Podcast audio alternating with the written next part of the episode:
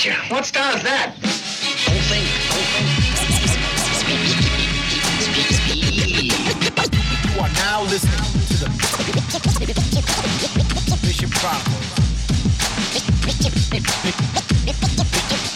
Bishop Chronicles. You must learn. Rise, rise, try with me. It's my own secret technique. Now, in my younger days, I used to sport the shack. Hey, y'all forgot? Mm-mm-mm. Hell no, you didn't forget. It's Farside T V dot com. You are locked into SciLife Radio, and I'm your host, Adisa, the Bishop, a k a the Black Dragon of the West Side, a k a. Zatoichi, a k a the South Bay Shogun, Shogun. Shogun, a k a the Iron Hook Assassin, a k a the Black Cortez Killer. Nobody's triller than me, homeboys and girls. Bishop Chronicles is the world's first podcast giving you West Coast perspectives on hip-hop, M M A, and health and fitness trends. Ain't nobody out there lacing your cranium with this here vibranium like Adisa the Bishop. That's me. That's me. So, you know what I'm saying? You can be down now or you can bow down later, because the West Coast O Gs, we stay greater. Yeah, if this is your first time listening, understand that this may not be the best thing. But it's sure enough. But it's sure enough. But it's sure enough is the West thing. West thing. The West, West, West, West thing. Ooh. Yes. Now it is time for that one favor I ask you. Huh? You already know what it is. Subscribe on Spotify, iTunes. All right? You can subscribe on Mixcloud or Libsyn, man. Just do it. Leave a cool comment. You know what I'm saying? The squad is growing. I'm going to start using this new hashtag, B C P Army. Because now we got numbers and we got soldiers out here really promoting on I G. You know what I'm saying? Do me a favor. Just screenshot a show you like, post it, and tag me. You know what I'm saying? I need that love. We need that love. Mike, do we need that? Exactly. I can't hear Mike because of the glass, but he's saying that we need the love. So show the love. Screenshot a show you like. Tag people, say, hey, y'all, listen to this. You know what I mean? That's all I'm asking. You know what I'm saying? That's how we roll. But, yo, um, how are you, man? How are you? Uh, I'm good. I'm good. I've been getting really good feedback from the last two shows. If you haven't heard, show ninety-seven with Doctor Postalot, very hot. You should Google that. Bishop Chronicles, show ninety-seven. Bang. Or show ninety-six with Mister F A B, right? Google that. Show ninety-six, Bishop Chronicles, F A B. Or, you know what? Somebody hit me in the D Ms and was like, yo, I just listened to that Bruce Lee show and I just listened to that Nipsey Hussle show and they were amazing. So, um... Yeah, yeah. Uh, Nipsey Hussle was show sixty-nine. I actually don't remember which one the Bruce Lee show is. It's on, it's on, you know what? Go to I G, at Bishop Chronicles, right? Go to at Bishop Chronicles, and you can see, because I have some audio clips from some of those shows. But I'm really grateful to y'all um, for the feedback, and I'm glad that we're growing, and I thank you from the bottom of my heart, because it is not easy doing a podcast. Um... The consistency needs to happen. I've been dedicated. Mike's been dedicated. The whole family at Farside T V dot com has been super dedicated, and I am grateful and honored, you know, especially as you come toward the end of the year, you really start reflecting on what it took to get here, right? Let alone jump through next year's hoops with next year's goals and everything else. So, you know, I'm I'm truly grateful to all of you, but definitely Google show ninety-six. Uh, ninety-seven and sixty-nine. That's the Nipsey Hussle show. You know what I mean? Or just put in Bishop Chronicles, Bruce Lee. Um, and now it's time for the heartbeat props. The heartbeat props are where you give people love now so that, you know, When they die, you don't look like a hypocrite at the funeral, wearing twenty-five T-shirts with their face on it. When when they was here, you really didn't have their back or speak on them in a proper way. You know what I'm saying? You was probably talking crazy about them, you know what I'm saying, more often than not. And now when somebody die, you want to show up, oh, blood, that was my dog, you know what I'm saying? Man, listen, right now, we give props right now. We give heartbeat props right now. I want you. Yes, you. You listen and look in the mirror. That's who I'm talking to. Call three people you care about who have had an impact on your life and just give them five minutes. Don't text it. Call them and tell them why you care about them. Call them and tell them how they impacted your life. Call them and thank them from a sincere space. So first, I'm going to give a shout out to my homie Green-Eyed Mark. This is a dude I've been knowing since I was a kid. As you might imagine, he has green eyes. And uh, he's been a friend for a long time. And over the holidays, you know what I'm saying, we reached out, had some cool, positive exchanges. And I just appreciate you, Mark, for being a G and and and, and uh, being kind over the years. You know what I'm saying? Um, yeah. When you get to be damn near fifty years old, it's a trip when you realize certain friendships that you've had. And so I appreciate you. And it is in that spirit that I also give a shout out to my other homeboy from way back, Fe Rilla. What's up, Felix, bruh? Hey, same thing, man. Love to see you and your family. We spoke just the other day. You know, um, you keep me inspired. You know, you were one of the hardest working dudes I ever grew up with. You are one of the most consistent dudes I've ever known. You're one of the most serious and sensible, you know what I'm saying? And so I appreciate you, Fe Rilla. Um, and then I'm giving an anonymous shout out only because the person who I'm shouting out probably doesn't want me to say their name. So I'm not going to say their name. I got a homegirl and um, she had some rough, rough things going on over the summer, and she's graduating high school now, and she was going against all odds. And I am telling you, I really appreciate you. I know that you endured a lot. You weathered some very serious storms, and um, I know you're going to go off into the world and be fantastic and be great. And I'm really proud of you. I'm really proud of you because you're mentally strong, you're physically strong, you're spiritually strong, and you are disciplined because you got this done. You got this done, and I'm proud of you. And now it's time for the West Coast Word of the Week, where we lace you on how we speak. Oh, oh, oh, oh, oh, oh, oh. Yeah. Now I'm about to, uh, those are trumpets. They didn't really sound good, though. Um, West Coast Word of the Week is crocasax. Now, normally I give you words that come from the Bay. This is L A. And crocasax aren't really just a word. They're a brand. They're shoes. Real O Gs wear crocasax from my era. You know what I'm saying? Um, I think you hear Ice Cube talk about those on Death Certificate. Yeah. I think it comes on Wrong Nigga to F With. Yeah. I think it's on that. You know what I'm saying? They're shoes. They're just basic shoes. So if someone's like, yo, what's up? Man, I got to go get me a new pair of crocasax. You know what I'm saying? That's what it is. You've been laced and you're welcome. Now it's time for, you know, me to share another lesson from Bobby Bruce in the Bronx, The Secrets of Hip Hop Chess, available now on Amazon in Kindle and paperback. Um, for the last twelve weeks, we've been going over the twelve main lessons from this book that deal with life and chess. And um, this is this is crucial. And, and, and you need to be acutely aware of your own surroundings and who you listen to when when you when we go through this this this last lesson. Understand that in this book there are twelve worksheets that you will work out on your own, but I'm reading these sections and I'm letting you um, get a get a sense of what goes on, you know, in this book. I encourage you to get this book, not just because obviously I get paid from it. Okay, of course I get paid. But the point really here is to help you be a better human being. This book is not for chess players. It's for casual people who play the game or maybe just new to it. But it's about how you can use, you don't have to be a chess master to use this stuff in your real life. So here we go. Worksheet twelve. Here's the topic.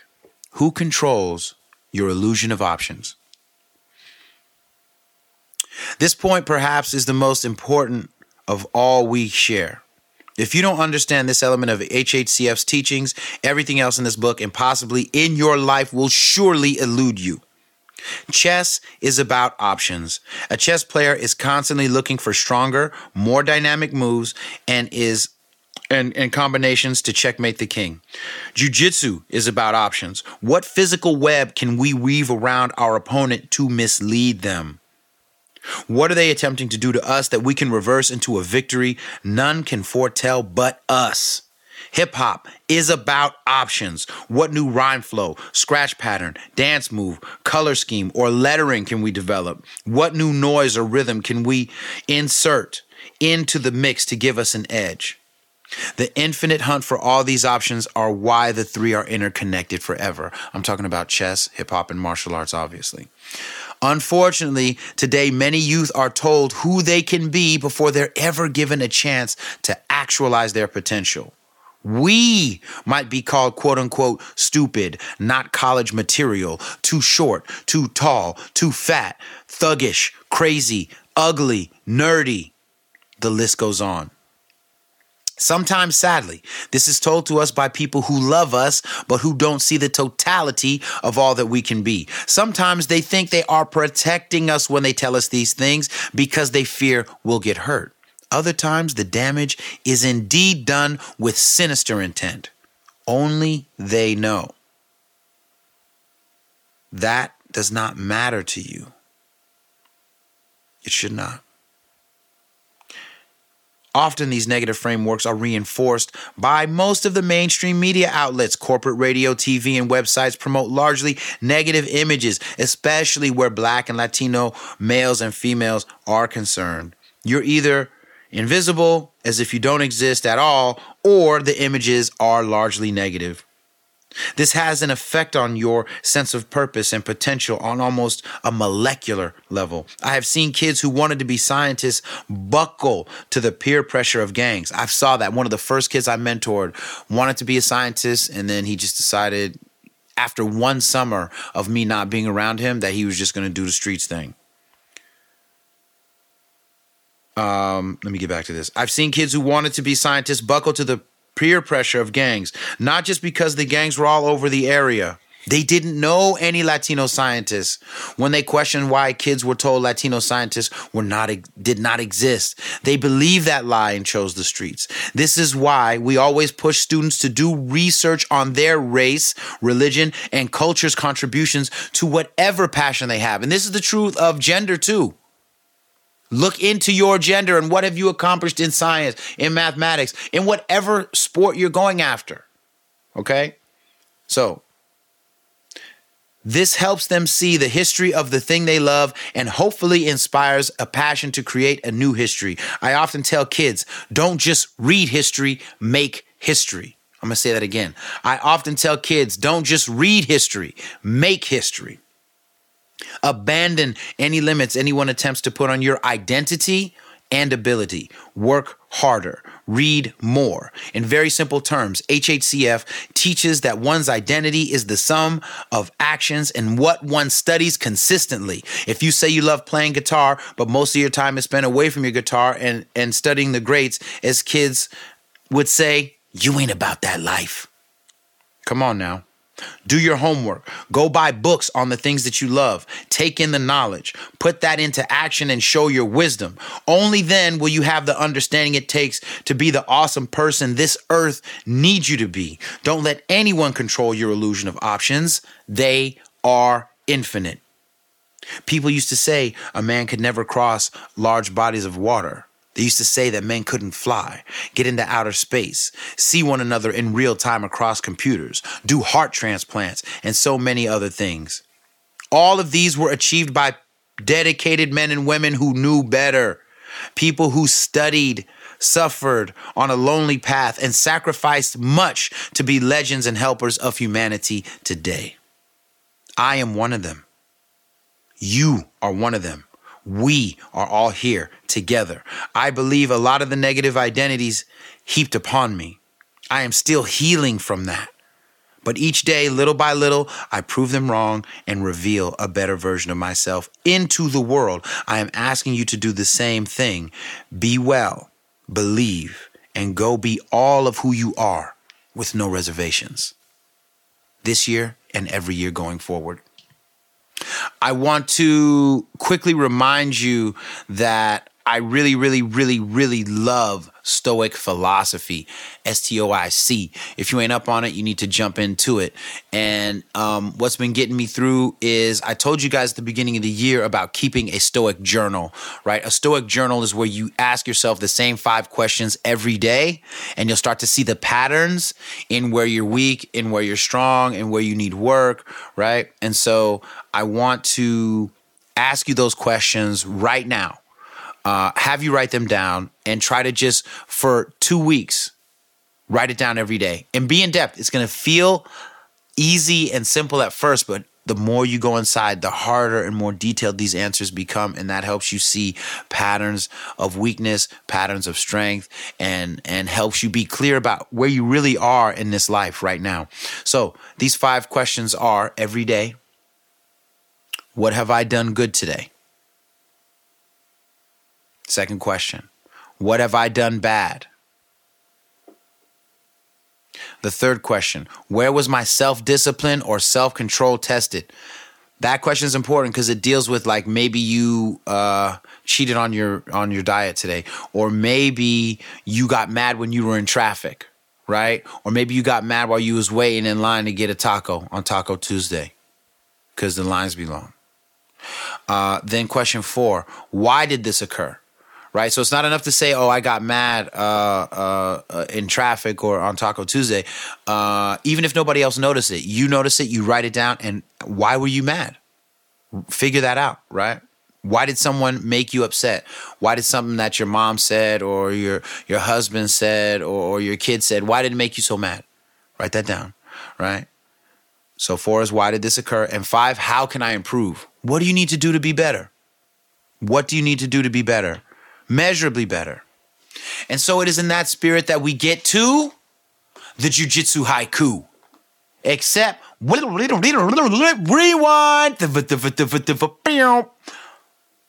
We're going with a Stoic haiku today.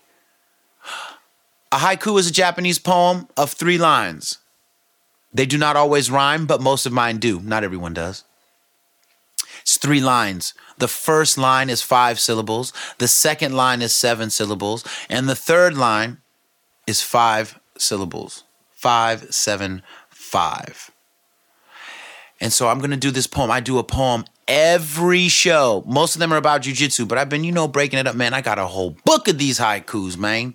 Hella sick. You're going to see. You're going to see. A dead man's diary is on its way. You thought I forgot? Remember, listen to them early shows in the year, dog. I told you what I was doing. New book, new knowledge, new angles, new wisdom, new understanding. All right? New trials. From new trials come new victories. All right. Now, you know, Mike, man, I'm going to need something really kind of dope for this one. You always do me proper, dog. You always bring the ill elements to the whole cipher. I think I'm going to go with what, though? What, what do I want, man? Um, let's go back to the Tychos, man. Here we go. Here we go. Keep in mind, Stoic philosophy, you know what I'm saying? Five questions, all of that. You know what I mean? Here we go. Here we go. Here we go. Here we go. Here we go. Five questions I ask. Infinite truths are inside. Discover yourself. Woo! What? Let's go back, boy. All right. One more time, Mike. One more time, Mike. When I say this, when I say this one, we're just going to close our eyes on the last line and, and hang our head. You know what I'm saying? Here we go. Here we go. Five questions I ask. Infinite truths are inside. Discover yourself. Mm. And with that, I sit cross-legged and meditate above a plate of drunken noodles, ladies and gentlemen. Uh, yeah, man. Uh, that's the haiku. Follow me at Bishop Chronicles. Follow me at Bishop Chronicles. I'll be posting haikus. I want you to post yours. Any subject, I don't care. It could be a Zen, Zen, uh, haiku, love, sports, jujitsu, all of that. I love haikus. But I only accept seven five sevens. I don't want no eight six eights. There's no such thing as an American haiku. Look that up. There's no such thing. I don't care what anyone says. Um, so now let's talk about hip-hop, man. Yo. The Forbes list. Boy, when I tell you that hip-hop makes money, you better listen to me. Let's take a look. Migos, thirty-six million. Kendrick Lamar, thirty-five million. D J Khaled, forty million. The Weeknd, I count his, I'm counting him as hip-hop. Um, forty mil. Eminem, fifty mil. Travis Scott, fifty-eight mil. Rihanna, sixty-two mil. Diddy, seventy mil. Drake, seventy-five mil. Jay-Z and Beyonce, eighty-one million dollars a piece. Ed Sheeran, I'm counting him. I know, you, did you just let Ed Sheeran in? I'm going to let Ed Sheeran in because did you ever listen to um, that song, like The Shape of Your Body with the Stormzy remix where he's busting? Stormzy's a G, bro. Did you see Stormzy got all them people to vote? They said like voter registration jumped up like two hundred thirty-eight percent, seriously, because of Stormzy. Come on, man. Come on, man. So Ed Sheeran, they have a whole style of hip-hop out there called grime, and um, Stormzy is a grime guy, and it's my understanding that Ed Sheeran, even though he is the redhead nice guy that we know him to be, hello, Ed, um, that he has either been making beats or recording with and supporting the grime scene for a long time. I don't know if it's an absolute fact or not, but I'm counting Ed. He got one hundred ten. Besides, he just did that track with A Boogie and he was rapping. Did he write the bars? I don't know. I don't even care. He was flowing. He was flowing. I think it's called A Thousand Nights. Him and A Boogie and Meek Mill. Don't front on that song. That song's hard. That song is hard. Anyway, Kanye with one hundred fifty mil, one hundred fifty. Don't forget to listen to my Kanye show a few a few episodes back. It's interesting, especially as we hit the holidays.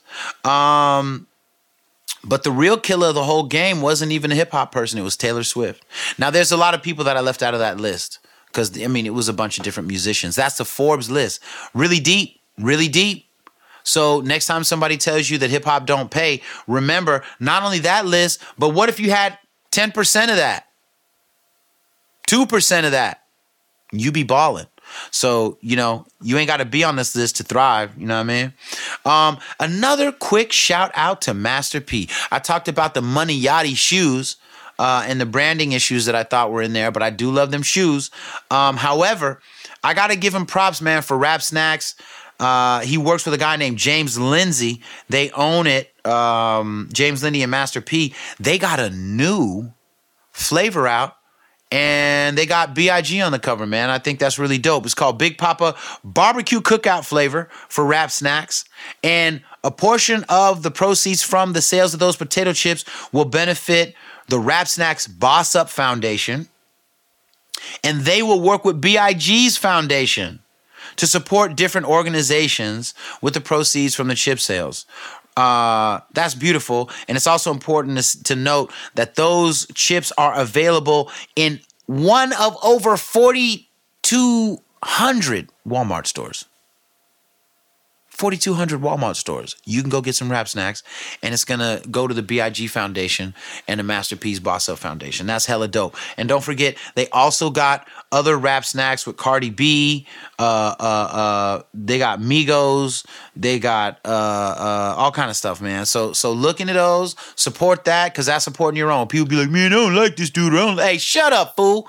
That's dope. Um, then I want to talk about real quick um, some boom bap hip hop, some true school hip hop that you need to be up on. Brother Ali, that album, Secrets and Escapes, really dope. The song Situated with Pharoah Monch is a banger.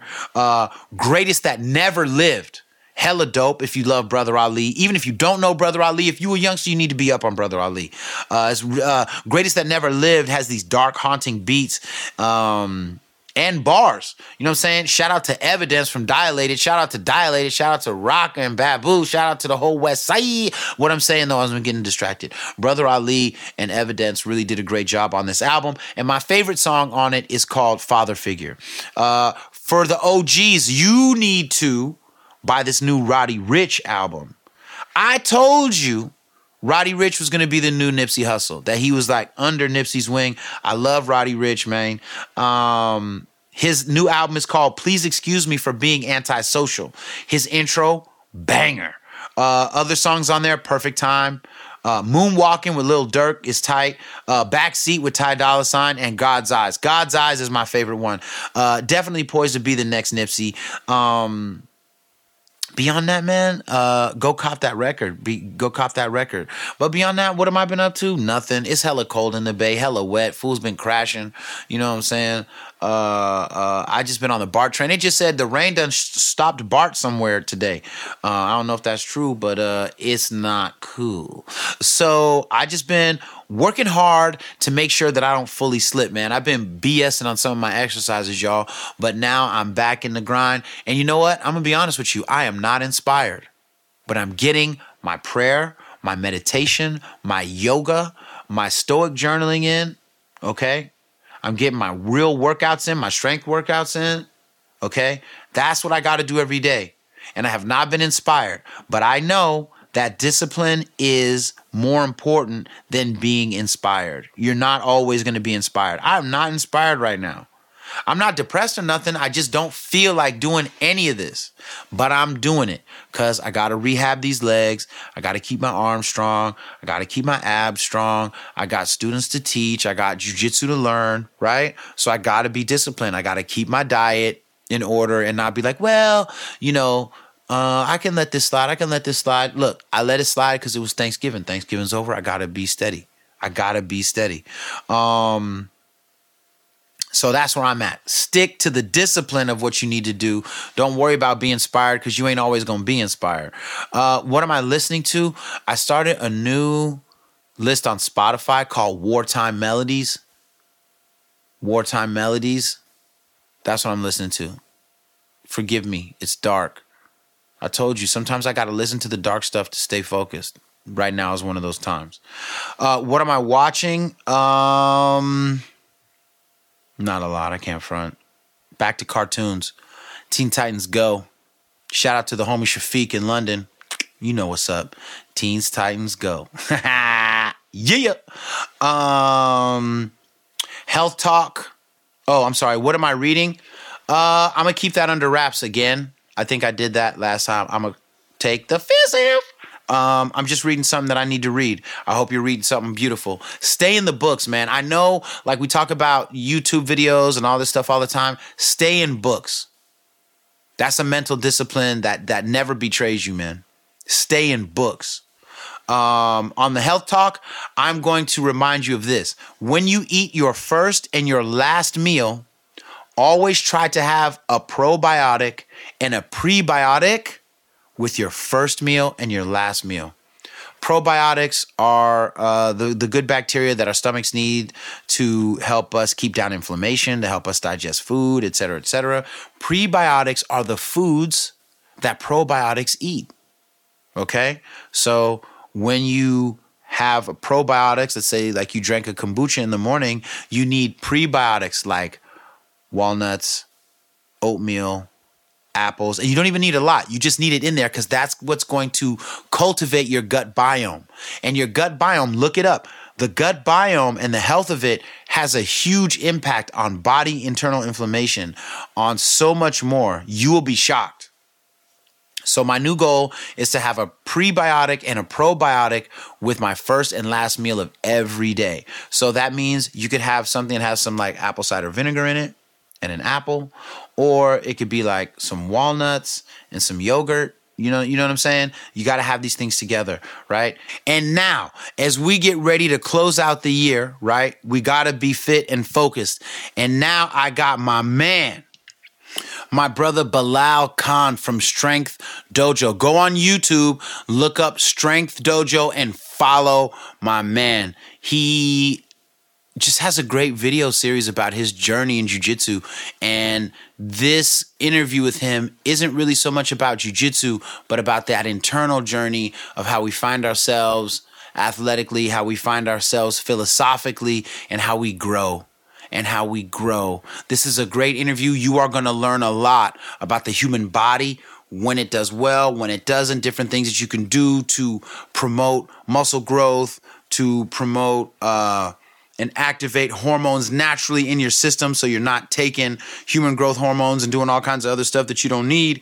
If you're trying to be fit, whether you do jiu-jitsu or not, this is what you need to listen to. Listen to me and my man Bilal talking about health and fitness. This is Bishop Chronicles. This is Farside T V dot com. This is SciLife Radio. And this is why we do what we do, to keep you focused and fit. Check it out. My mic is on. All right. Uh, peace to the planet. You know what it is. Adisa Banjogo, Bishop of Hip Hop. This is how we do it, man. This is Bishop Chronicles. And I always tell you, man, I'm always bringing you the freshest people from all over the planet. And today we're going to have a really interesting and cool talk with my mellow, my man, Bilal Khan from Strength Dojo on YouTube. And um, he makes amazing, cool videos that deal with jiu-jitsu, that deal with preparing, that deal with positioning, that deal with training. And um, so we're going to talk a bit about what that means and his journey in jiu-jitsu so far. And so, Bilal Khan, thank you for being on Bishop Chronicles today. So, uh, talk to me about Strength Dojo. Um, what what school do you train at? What did jiu-jitsu do for you, and how did that bring Strength Dojo into a reality? Yeah, no doubt. Okay, so um, strength. So, I guess for me, martial arts has always been a part of my identity in a way, right? So, my dad put me in martial arts when I was a kid, partly because I was getting bullied and you know. Uh, whatnot, getting beat up. And so I remember I complained to my dad. It's like, you got to talk to the principal. You got to talk to the teachers. This is not cool. And uh, my dad was like, ain't no son of mine gonna be bullied. So instead of talking to the principal, he put me in martial arts classes. So uh, first two years I did Taekwondo, but then we moved. And then, uh, then he put me in another school called uh, Master Glacier's Karate. Um, it was kind of like a f- hybrid martial arts school where they kind of did like a mix between Kyokushin karate and Taekwondo. Uh, and after several years of that, uh, Mark Glacier, the owner of the those chain of schools, sold it to uh, Tiger Showman. And uh, and so we all ended up having to start all over again. And uh, and Tiger right. Showman kind of came in with their own, I guess, their own M M A system. And this is before anybody knew what M M A was. I didn't even know what M M A was. Right. All I knew was that we're learning karate. And in karate, the way that they kind of taught it was like, all right, you come in with your Kyokushin, you know, uh, uh, self-defense and sparring. And then they brought in some Muay Thai techniques. Uh, you know, to go more advanced into sparring. And then they brought in grappling, right? I don't know what jiu-jitsu was either. I just knew that, oh, we're, we're, it's karate on the ground, right? And so... Right, right, right. and uh, and late, it was only later that I learned that, like, oh, we were actually doing all these different arts. It's not just karate. And um, so I, and I did that, like, I think I, when Tiger Showman came into the picture... Uh, they, I think I was in like, what, seventh grade? And okay. I stayed with it until I was in, well into college. And, um, dude, that's when- crazy, especially because like Kyokushin is so savage, bro. That's real, that's real body shots. Dude, it was, that's, that's it, was it was, uh, it was tough training, man. And uh, training to the point where, like, we would have to learn and condition ourselves to take kicks to the legs and take punches to the gut. And I remember as a as a high school kid going up to my friends like, "Yo, hit me as hard as you want," right? And and, and I just tighten up, and then like they try to hit me, and it was like Three, one of those funny party tricks. And um, and it was just like you got. It was funny though because I've always had a little bit of fluff on my gut, right? But it was just like underneath it, it was just like, I'm rock hard. And so that was uh, that was always the uh, like that was one of the things I I felt mm-hmm. as a kid and teenager kind of took away from it. Uh, but then I, I remember there was an incident in high school. Uh, I played uh, right. I played football I was in high school first couple of years. So, I mean, the training itself was tough. So uh, in the sense, but the thing that I remember, like we would have to condition ourselves where, you know, we can take kicks to the leg, we can t- take body shots to the point where it almost pretty much kind of became a party trick for me. Um, as uh, especially in high school where I could be like, you know, like hit me as hard as you want. And I could take it, right? And so people, friends would line up, be like, yo, let's see how hard we can hit him in the gut. And, you know, the best part is most people, when they're untrained, like they don't know to hit somebody guy in the solar plexus and you can knock their wind out. But everybody would be like, I'm going to hit him so hard in the gut. And it was always one of those fun things where it's just like, hey, you know, I can just stand there and take it. Um, but right. It wasn't until um, I think it was later in high school where uh, so I played football in high school as well. Um, uh, it was funny though because the school that I was in, we were a Division I school, uh, but we were like second from the bottom, mm, right? Mm, and so, but you know, being on the football team gave you some notoriety within the you know within the school, of course. But um, but the thing is, even within the football team, you still had your own kind of cliques. And uh, and I was uh, I remember I got into it with one of the Korean kids. And uh, now, apparently, this Korean kid knew a little bit of judo and grappling, and you were, you know, we're kind of going back and forth, and the dude literally puts me on my back, and I'm like, "What? Mm. What happened here?" Right? And so mm-hmm. later, I'm talking to Sensei. I'm like, "Yo, this happened. Like, I, I'm not sure, like, like what, what, what could have happened here?" And he's like, "Yeah, you know what? We're gonna be covering grappling soon. So, like, because I guess because of the advancement within the curriculum, you didn't get into grappling right. until you were like a brown belt." And so, and that was like year six within your training. So, okay. So once, uh, and then once we got into the grappling part, I just kind of fell in love with it. It, it, cause for me, it all, it was almost like it, it nullified, uh, the necessity to hit people. Right. And at the same time, I Isn't felt that like beautiful people. I think that's so beautiful. Yeah. And so, and not only did it do that, but at the same time, I felt like I was a lot more safe from being hit as well because of the whole idea of distance management and whatnot. So, uh, and, and so that, that that's part of it. Um, now, what's interesting though is like I, when I went to college, there was a couple of guys who did jujitsu, and that's when I came to, became familiar with. In fact, my first run-in with jujitsu was when I went to. Uh, Uh, I was taking a seminar in California, in L A, and uh, after the seminar, uh, it was the seminar was taking place at the, uh, I think it was at U C L A, and um, and then after the seminar, there's a bunch of guys that are rolling in the grass, and I'm like, oh, they're grappling, right? And the two of them are going, and one guy has a, one guy is in mount, and he's uh, and I'm like, yo, like you know, do the do the shoulder lock, put your hands like this and whatnot, and the guy's like, you know, jujitsu.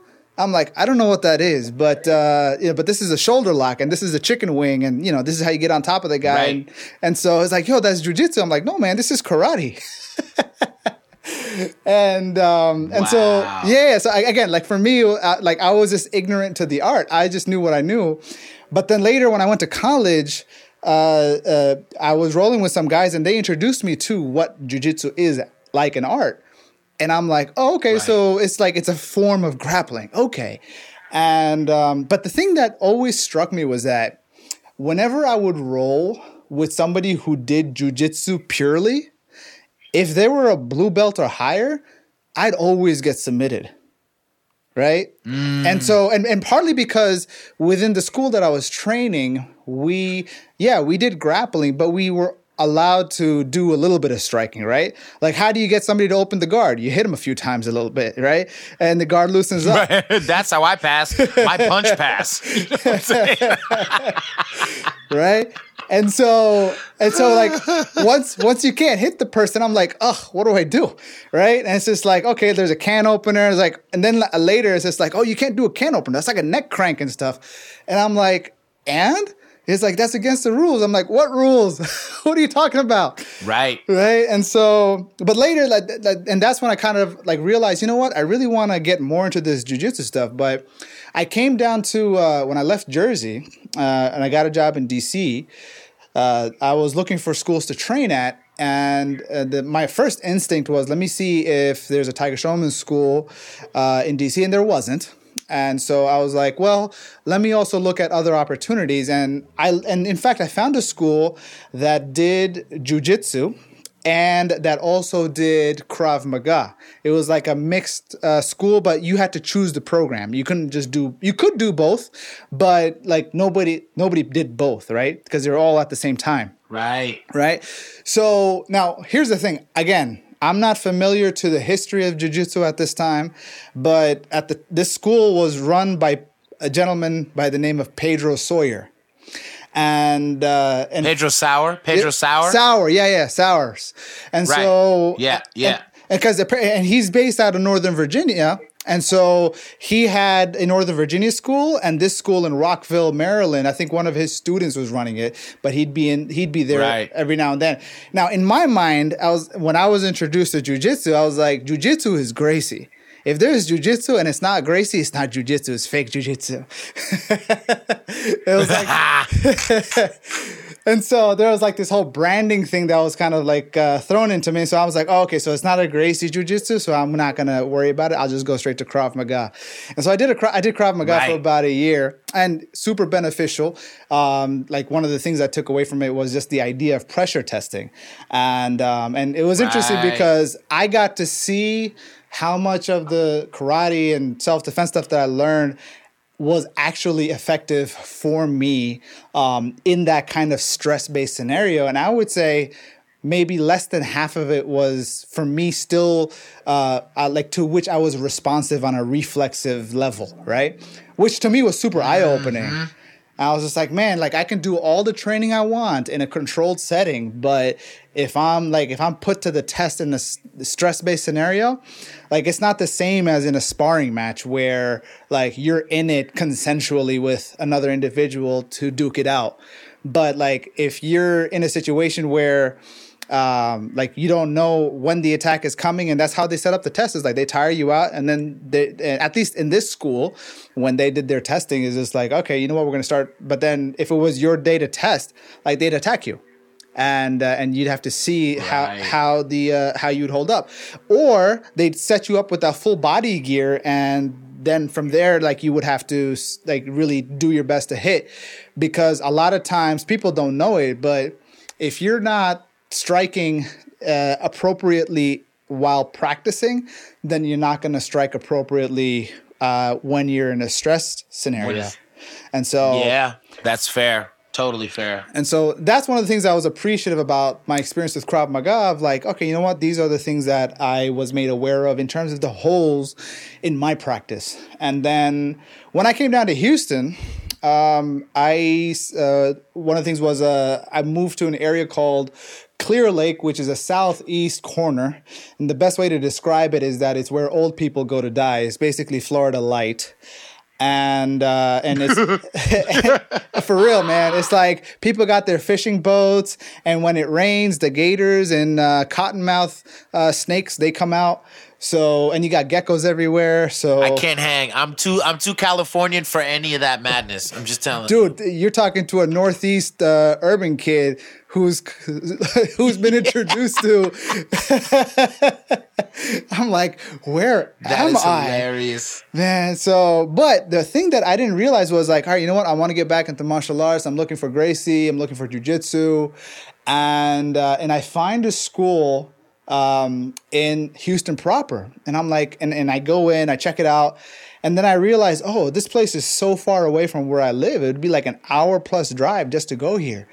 And I'm like, oh, you know what, I'm just gonna put it in the back of my mind as a bucket list. It's like, all right, you know, make it a point to move to Houston proper and then check back in this t- uh, check back at this location. And it wouldn't. It, right. it was two years from that point that uh, that actually happened, but when I did go back to that school and sign up, it was a Gracie Baja school. I found out right. that uh, there was a Gracie Baja school down the street from where I was living in the swampy areas, and it was run by uh, Professor Dracolino, uh, who was apparently wow, yeah. gangster. I was like, oh my God, for two years I could have been learning from this legend. I didn't know he was a legend until later, but I was just like, wow, yeah, so. Uh, but I gotta say, I'm like, I'm, I'm, I'm happy to be where I am because it's more like the culture that I was exposed to in Tiger Showman's with like the whole, cause it's, it's the, the school that I'm at right now. It's more of an M M A school. They have jujitsu, they got Muay Thai. In fact, they have a U F C fighter there too. His name is Danger Caged. Um, they have, uh, it, it's like that full, a full on martial arts school.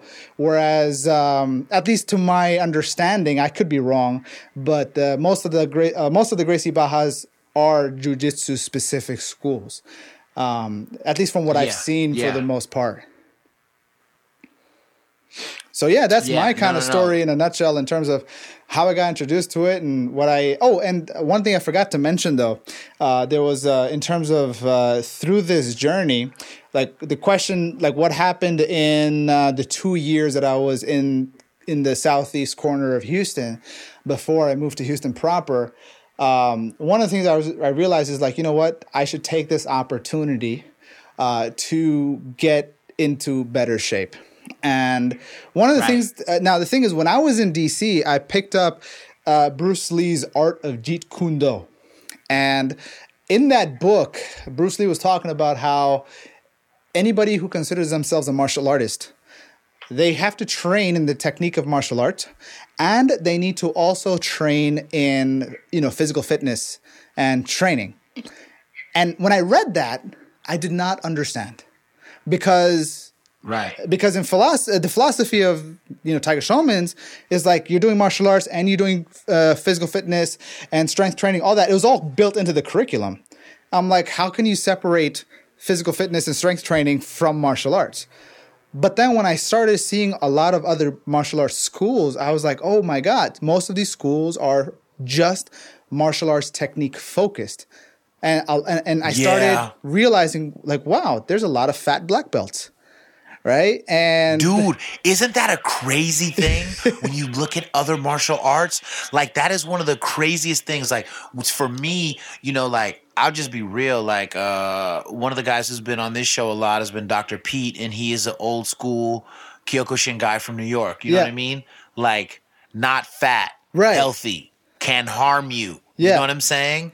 And and it's weird how it wasn't until I got into jiu-jitsu that you realize that most of the guys who run around claiming to be martial arts masters with these huge guts are just coasting on something from way back because yeah. it's not real.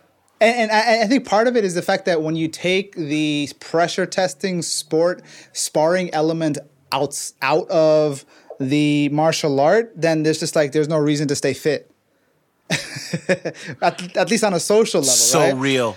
And so, right, because you're just kind of hanging out and tell people to punch in the air, you know? yeah.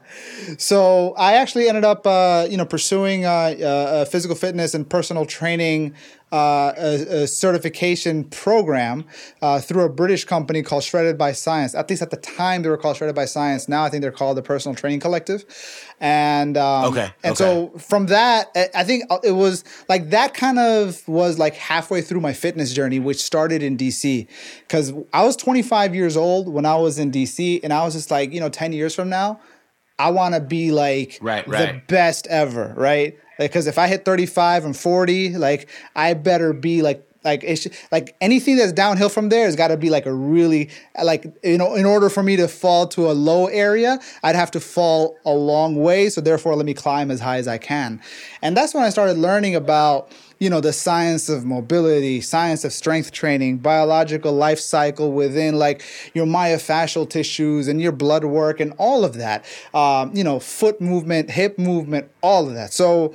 Um, and that is what kind of gave birth to the Strength Dojo YouTube channel. So I was just like, you know what? I want to document what I'm learning. And at the same time, because at the uh, one of the things that I was pursuing just kind of like as a bucket list was specific strength standards that were brought to my attention that like if you meet these strength standards, then you could dominate whatever – sport you put your uh, that you commit to, right? Like, and those strength standards Deep. essentially being, can you lift double your body weight using your legs? Can you lift one and a half or one and a quarter times your body weight you, uh, using your upper body, push and pull? that is, in my case, can I deadlift four hundred plus pounds? Can I squat three hundred right. plus pounds? And so I was like, oh, great. Now I have a clear, measurable uh, objective. Dude, that I that can- is crazy knowledge right now. My brain is spinning. Yeah, so that was just like, I was like, I got something that I can hit, right? And so I started just tracking my progress. I got myself a coach. There was a book that was very insightful for me, was uh, Man 2.0, Engineering the Alpha by Adam Bornstein and John Romanello, which like I, I was introduced to the idea of hormone optimization, like natural hormone optimization within the body and, and phased-based programming. And, um, and so, couple- wait, wait, wait, hold on, hold on, hold on, hold on. What is that? Talk to me. Okay. So, uh, what is phase-based programming or what is hormone optimization? Yes. Hormone, hormone optimization. Sir. Okay. Sure, sure. So, the thing is, um, so just to put it on a basic level, right? The thing is that a lot of times people think, all right, in order for me to, let's say I want to burn fat and I want to build muscle. Right. The thing is, it's yes, there is a simple factor to it. Calories in, calories out, whatever your target weight is, just add a zero. That's how many calories you need to consume. But even within all of that, there, there are certain hormones within the body that regulate and determine, you know, your energy, your ability, your ability to absorb food. Some, some things like Uh, insulin, right? Insulin is a very basic hormone. People get the itis after lunch because they ate too much sweet or too much carbohydrates, and suddenly they have a, uh, uh, you know, they have a sugar low or whatever. And so, understanding what these major hormones are and how they affect your body, how they affect your energy, and how they affect weight loss and muscle building—that's what uh, John Romanello kind of like uh, hit on, and to me was just a, such an eye opener. And it not only was an eye-opener because of like how effective it was knowing this, but within my family, genetically, diabetes is common, right? And so it was wow. just... Yeah, so it was just it's, like... It's starting to pop off in my family too, bro. I need this knowledge. Yeah, so it was just like, you know what? Um, and, and the thing that also was fascinating to me, as a Muslim especially, is that the book opens right. up in terms of the programming... telling you to fast for thirty days. And within the thirty days of fasting, we're talking about sixteen hour fast with an eight hour window of opportunity to eat.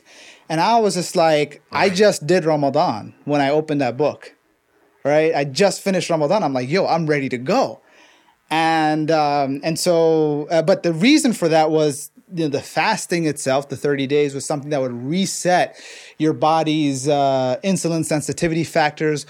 Like there's a hormone in the body called ghrelin that uh, uh, the best way to understand it is that it's um, it, it affects how your body burns fat. And at the same time, it's like the uh, it's also the kind of hormone that uh, think of it as like a gremlin in your stomach whenever you get hungry.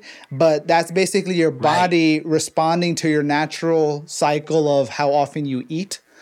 And um, and in terms of how much you eat, how often. So there's all of these factors that kind of, like, again, these are optimizations that have a positive right. effect on your health if you understand them.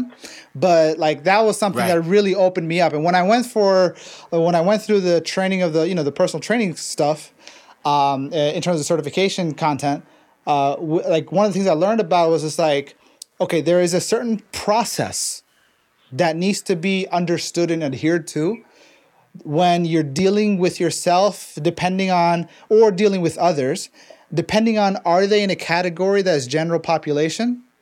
Uh, and what I understood that as is people who are not necessarily athletes, right? Then you got people who right. are uh, your bodybuilders, you've got your power, uh, strength, uh, power and strength uh, type folks um, who, who who are trying to lift a lot of, but not like not in high volume, and so the training methodologies and the training processes is different, and this is where the whole the, this is where I came to understand phased based training, where because the human body is so good at adapting to stimuli. right? Whether that stimuli right. be drugs or be caffeine or be physical uh, activity, right? If you started walking to work every day or you started riding your bike to work every day, yeah, you'll notice a change in your physique and whatnot for totally. maybe a couple of weeks, but then you'll notice that you'll gonna, you're going to hit uh, a plateau because your body's adapted. It's the same thing with martial yep. arts. It's like, yeah, you might see some weight loss for the first month when you get into it. Um, but then it's like you, well, one, you get better at the art, so you become more efficient, so you're losing yeah. less energy. And at the same time, you've also adapted to the activity itself. So that's why phase-based approach to exercise and strength training is integral to continued growth and development um, w- within the human body itself, within the context of knowing whatever your like biological uh, individual life cycle is, and to kind of put that into context in simple terms. And this is and this to me was very inspiring, and I found that other people found it inspiring too, because it it, it set expectations of how long you should be able to see the results of something. Of like, for example, if you're dieting, how do you know that diet right. is working? Well, the number one thing that the diet is going to affect is your blood work. Right now, the mm. so the body replaces all of its blood cells every, you know, ninety to one hundred days. So like, so check your blood work beforehand, and then three months later, that's how you know if your diet is doing you good, right? At the same time, Aye. right, um, your myofascial tissue, which is your interconnective tissue within the body that kind of keeps your bones, tendons, ligaments, skin, muscles all together. It's it's designed to adapt to whatever position you put your body into most commonly, right? Which is, in our case, ninety degree angles, right? Uh, sitting, right. At, right? Sitting at the car. So we become very immobile in our hips, sometimes in our shoulders.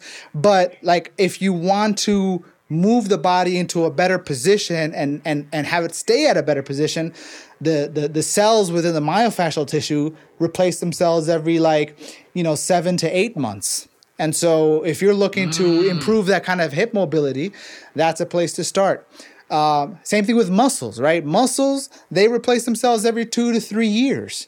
So like every, uh, so if you're looking for muscular change, get into a program and commit to going through programming within your strength training, body development for at least a couple of years, right? And right. so, uh, and so when you see that, you see that, um, and same thing with bones, right? Even the bones replace themselves uh, every seven to ten years. So literally every decade, you have a whole new body, essentially. That's crazy. I can't wait to get my next new body. I hope it's fresh. Yeah, no doubt. Like people talk about, it's like, oh, you know what? Like this is like, uh, this is my birthday suit or whatever. It's like, no, dude, your birthday suit died a long time ago. Right. Now you're just getting That's ready deep, for your death man. Day suit. So, dude, so tell people about, look, okay, so I'll tell people about, about the Strength Dojo videos that I've seen that I really like.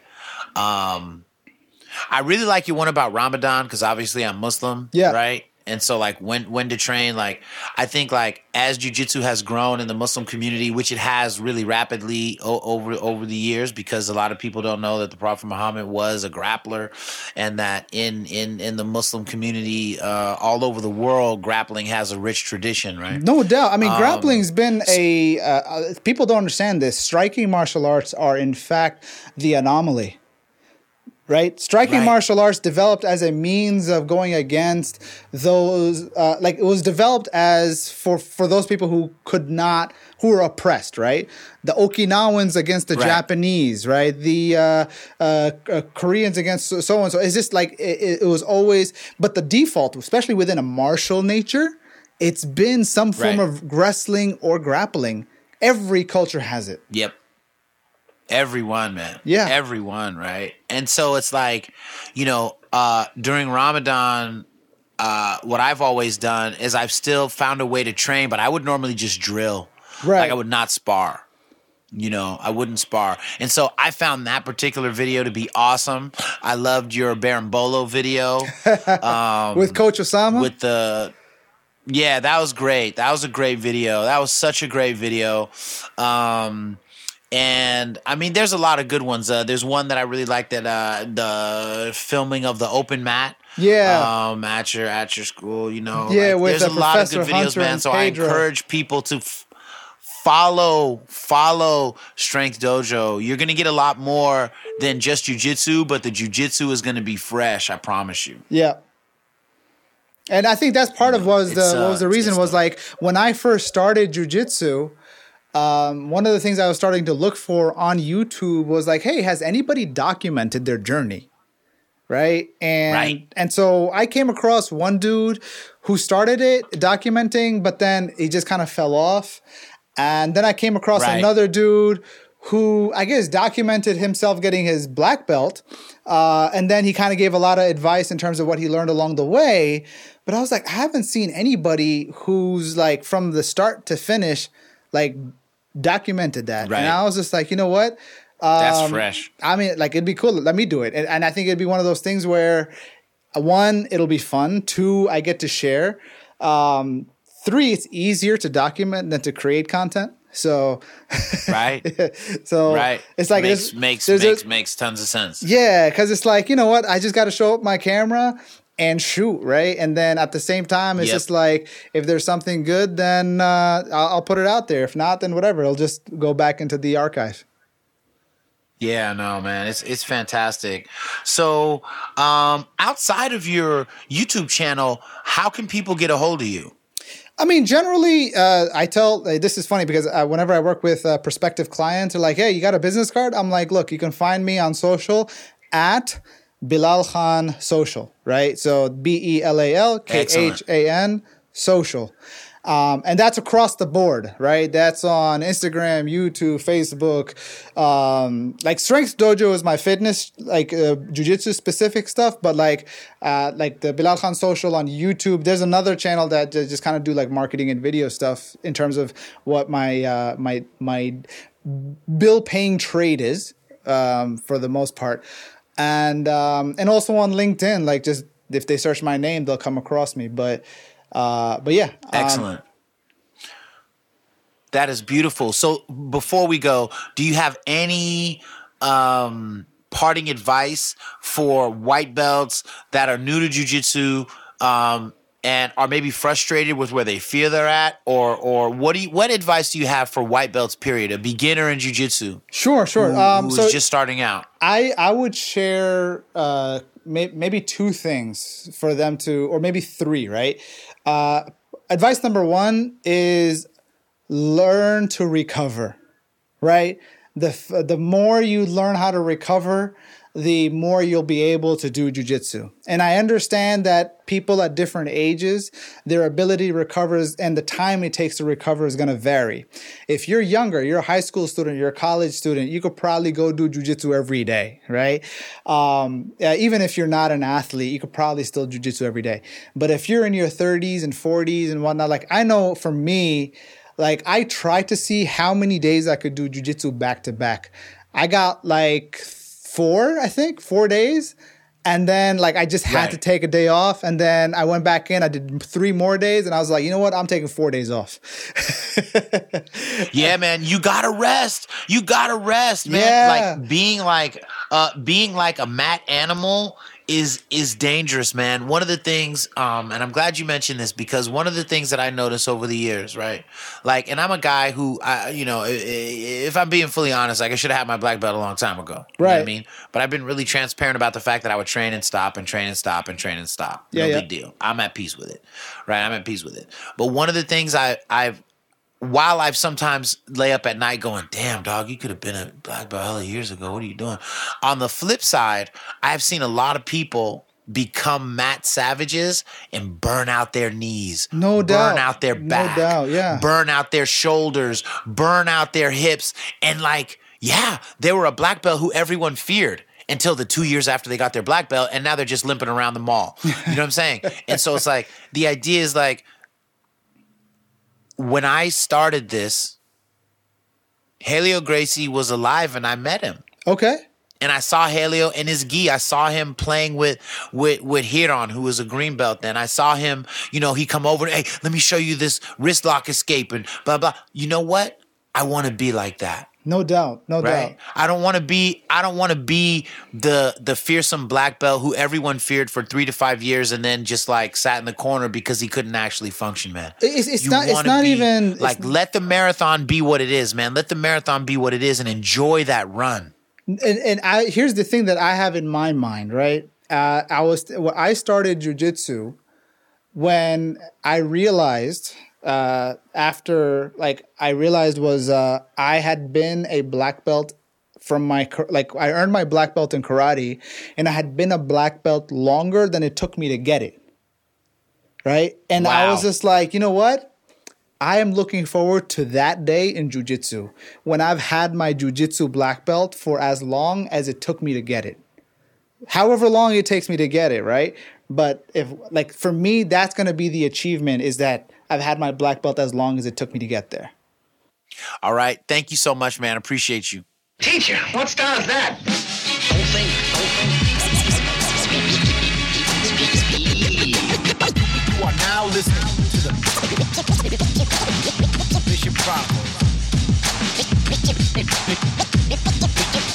Bishop Chronicles. You're not to learn. Try with me. My own secret technique.